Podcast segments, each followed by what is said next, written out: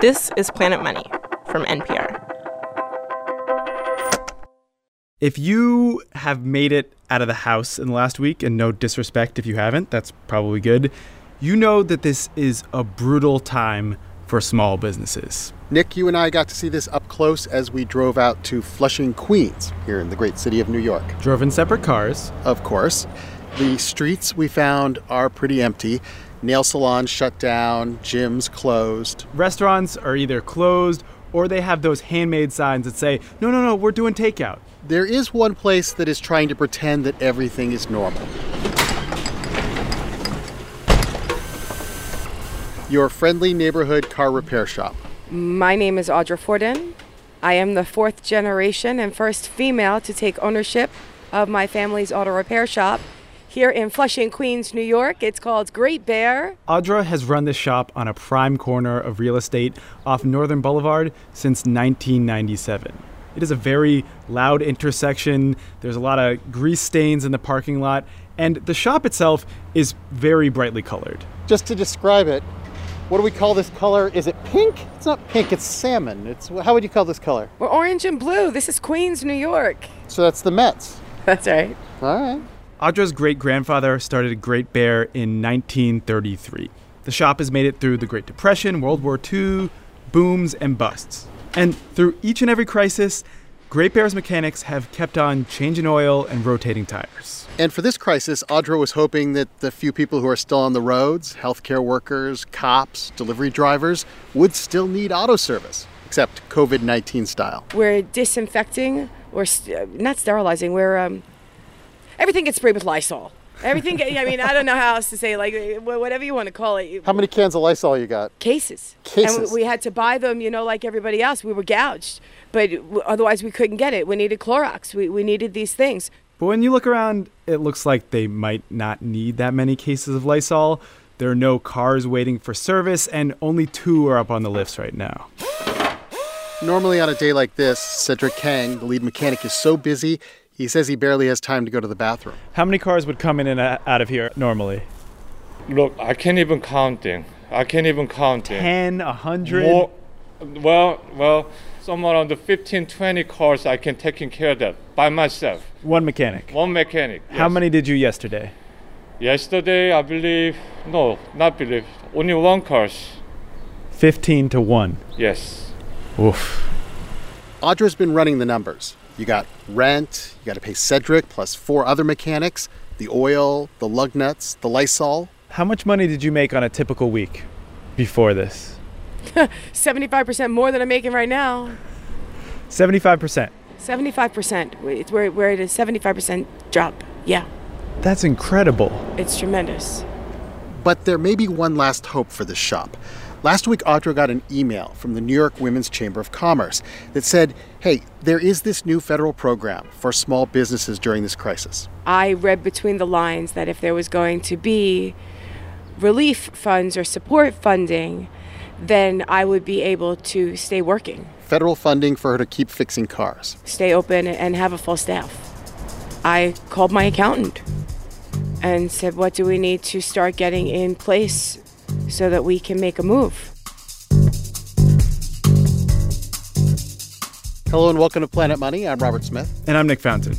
Over this past week, millions of business owners have been grabbing at a life preserver, a brand new government program with nearly $350 billion to rescue small businesses. The problem is, this program, meant to save the American economy, was thrown together in a week. It is untested, and so far its launch has been a mess. Congress has decided, apparently, that it is better to be fast than to make it perfect. And everyone is trying to grab their share of this free pot of money at the exact same time. Today on the show, can the government come up with a system to get massive amounts of money to the right people before businesses close and before Audra lays off her workers? We haven't reduced hours, we haven't done any layoffs yet. So, would you mind if we keep checking in with you during this process? Let's check in. We're not going down on a pandemic. We're going to get through it. Planet Money has a newsletter straight to your inbox. It's just the right amount of economics weekly. Go to npr.org slash planetmoneynewsletter.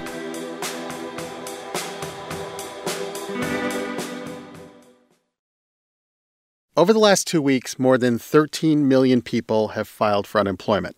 That's almost a million workers a day losing their jobs. Every single day, a million workers. We've never seen anything like this. And the government pretty quickly realized that the old set of tools they used during recessions past were next to useless. Too small, too slow. And so they came up with something that is remarkable, even in these remarkable times. Something that may forever change the way we handle economic crises. The government decided essentially to pay businesses to keep their workers employed.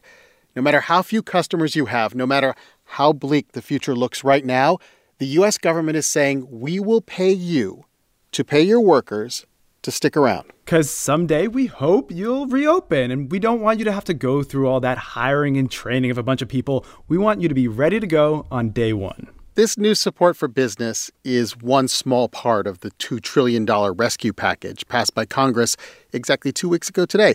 And it was weirdly eclipsed at the time by the bigger news in the bill the individual checks for most Americans, and the supercharged unemployment insurance. Even we at Planet Money, in our big explainer piece about the stimulus rescue bill, we pretty much skipped over it. You know who didn't? This guy. The first thing I did was go and, and start reading the bill from front to back, as I do oftentimes with these type of things. You said you read through the bill line by line? Yeah, doesn't everybody? uh, no. The uh, yeah, that's kind of like my thing. Jeffrey Levine is a CPA and financial advisor at Buckingham Wealth Partners. So he's reading each line and he gets to section 1106 of the bill, support for small businesses, and he is floored am I reading this correctly? Like, are they really giving? you know, is that is that right? Is it that much money? It is $350 billion. The government was essentially going to be backing up a, a, large dump truck, you know, worth of dollars for small businesses. The government's dump truck plan goes by an unfortunate name for those of us who speak into microphones the Paycheck Protection Program. You got to back off the mic a little bit, just, just oh. off to the side. Paycheck Protection Program, the PPP. And here is a short rundown of how it's going to work. PPP was designed for businesses that employ under 500 people, small businesses. Every business can ask for enough money to cover two and a half months worth of paychecks. It's the Paycheck Protection Program, get it? The maximum amount any business can get is $10 million. And here is the most amazing thing you don't even have to be on the verge of bankruptcy to get this money. All you have to do is claim that you are feeling economic uncertainty. And aren't we all? Uh, it, I understand why they're doing it, but it's still staggering nonetheless to imagine so much money uh, being paid out basically on what amounts to the honor system. So that's the concept. It's big, it's easy. If it works, it could save the economy. But like all government programs, whether it works depends on execution. Because the US government does not have a dump truck big enough to get $350 billion anywhere. This is one of the strange things we're learning about the US government in this whole COVID era. Money is apparently no longer the issue. The government can allocate hundreds of billions of dollars by just writing a few lines of a new law. But creating the system to get that money quickly to the right people, that that is a massive undertaking. So the government threw up their collective institutional hands and said, "We can't transfer money that fast. We don't have the systems, we don't have the employees." But we are best buddies with somebody who does the U.S. banking system. Private banks, they decided, would be the ones to give out the money. Because think about it a bank's entire job is to be the middleman between people who have money and people who need money. Now, the mechanics are a little tricky because banks don't just have some magical button to give free money to people, but they do have a button for giving loans. So, the plan for the PPP is that small businesses will apply for a low interest loan from the bank, but the businesses won't have to pay it back if they keep their employees around. This is a key point. If they keep most of their staff or even hire back some of the folks they've already laid off, the government pays off the loan. It is confusing, but at, at the end of the day, it is free money for small businesses as long as they don't fire their workers. Oh, yeah, one other thing. This complicated system of loans, not loans, banks and businesses, Congress decided this whole thing should be up and running in seven days. When was the first moment when you realized that this was not going to go as smoothly as the government wanted it to go? when they said how quickly, I think that's probably the moment when I said, wow, this is going to be a potential train wreck.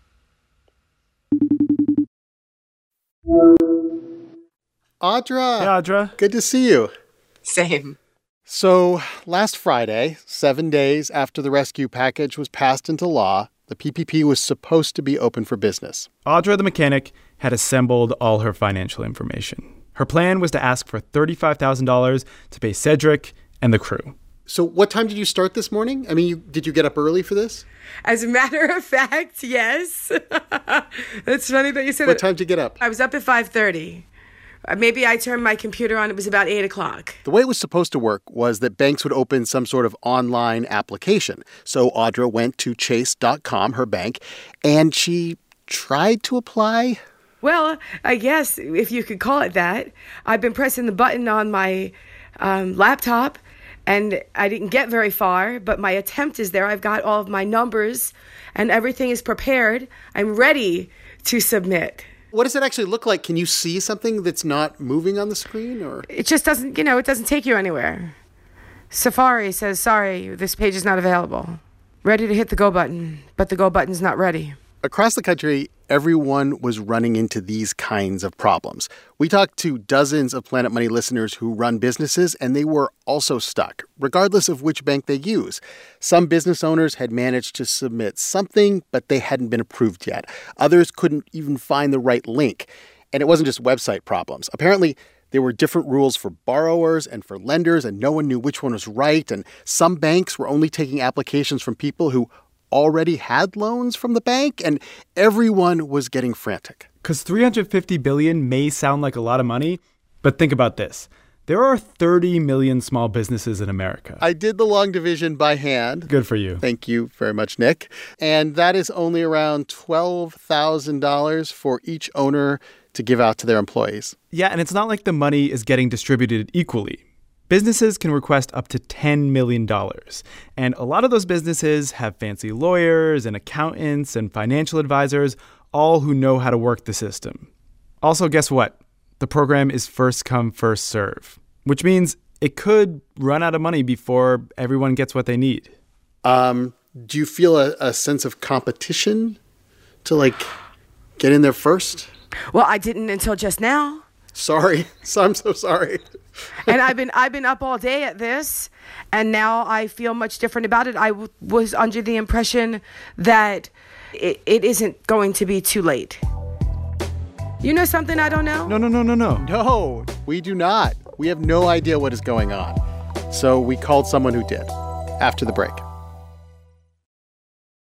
Support for NPR and the following message come from TD Ameritrade. TD Ameritrade's learning experience is curated from their vast library of exclusive content and customizes to fit your investing goals and interests. More at tdameritrade.com/education. Member SIPC. The economy is changing so fast right now, and sometimes it seems like there's something new to worry about every day. On The Indicator from Planet Money, we bring you human stories and easy to understand explanations to help you make sense of these crazy times. All in just 10 minutes a day. That's The Indicator from Planet Money.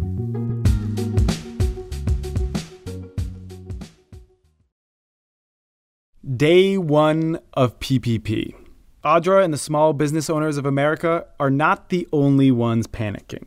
Banks, those calm, rational masters of money, they also have no idea what's going on. The government had put up the rules for the Paycheck Protection Program late Thursday night, mere hours before Audra and everyone else started to try and log in on Friday.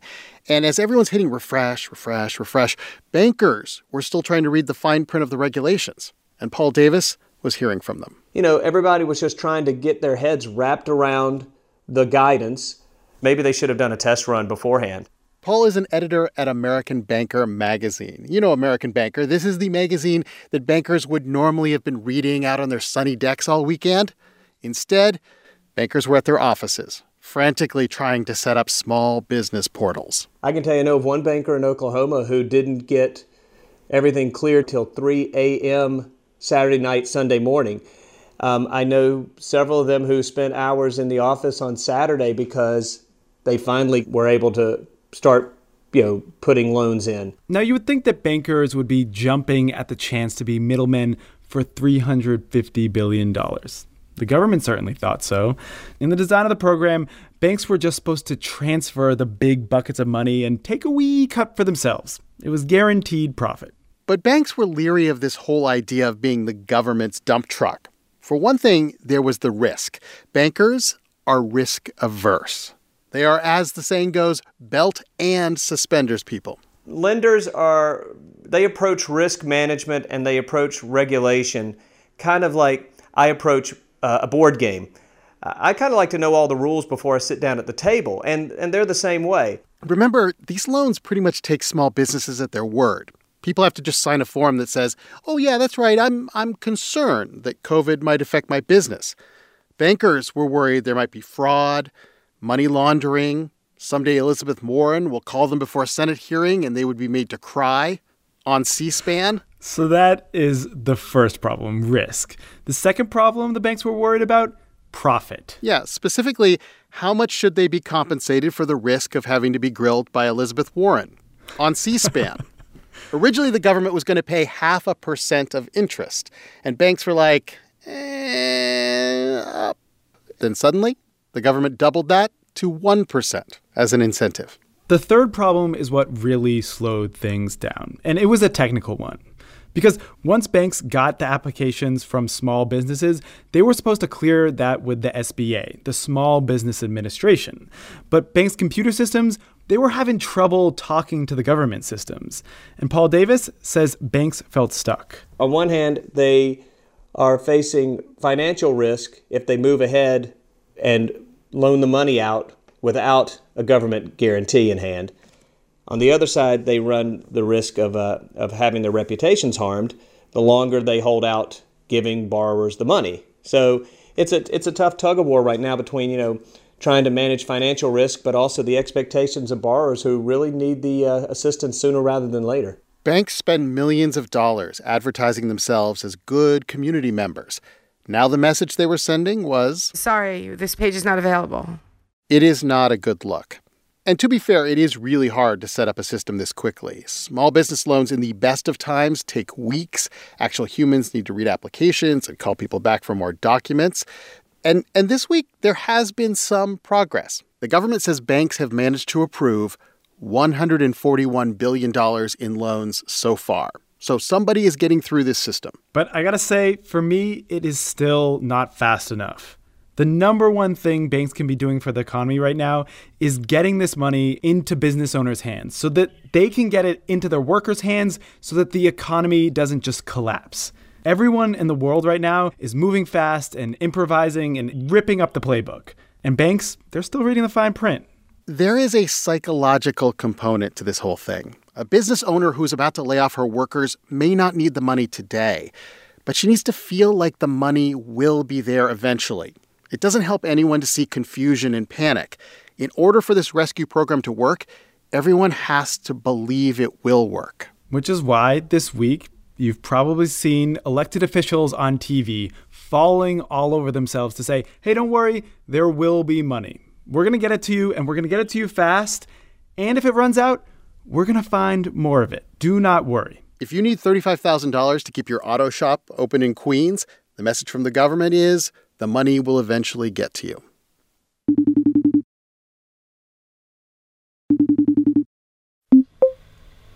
Hey, Audra. Oh, it's Audra. party. Hey, good to see you. Good to see you.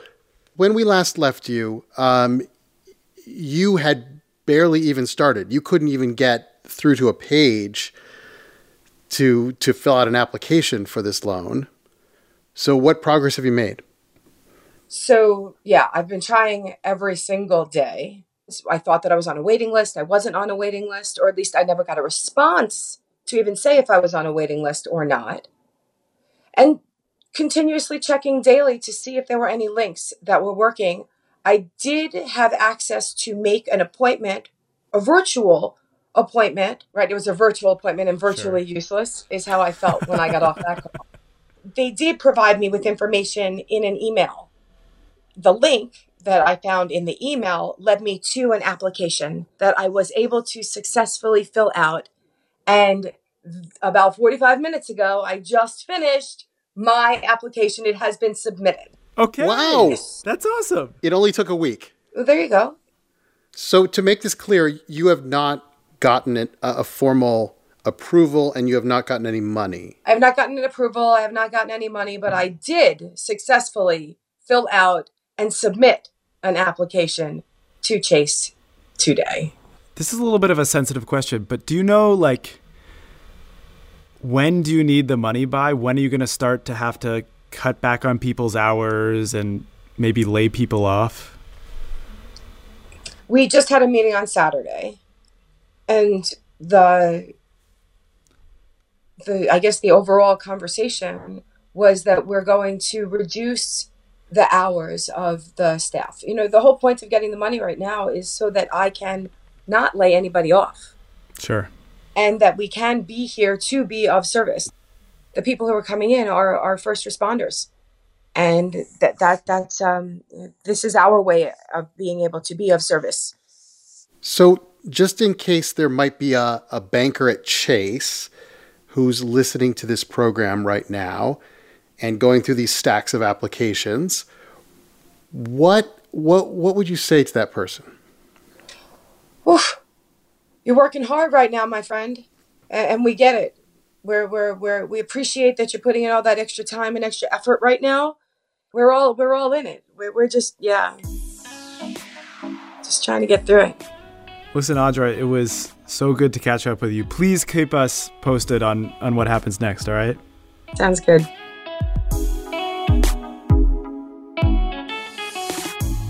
If there's another part of the rescue bill that you want us to dig into, or if you're a business going through this whole situation, let us know. Our email is planetmoney at npr.org, and we're on the socials at Planet Money. Today's show was produced by Liza Yeager, Darian Woods, Autumn Barnes, and James Sneed, and it was edited by Bryant Urstadt. Planet Money's mask maker and supervising producer is Alex Goldmark. And if you're interested in how other countries around the world are getting money out to their small businesses, you should subscribe to the Planet Money newsletter. There's a great one this week about Germany's version of the PPP. You can subscribe at npr.org slash Planet Money newsletter. Special thanks to Rebecca Romero Rainey and some of the small business owners that we talked to, specifically Yolanda Owens, Aaron Neely, and John Paul Brown. We hope you guys make it through this, and thank you for talking to us in your closets. I'm Nick Fountain. And I'm Robert Smith. This is NPR. Thanks for listening.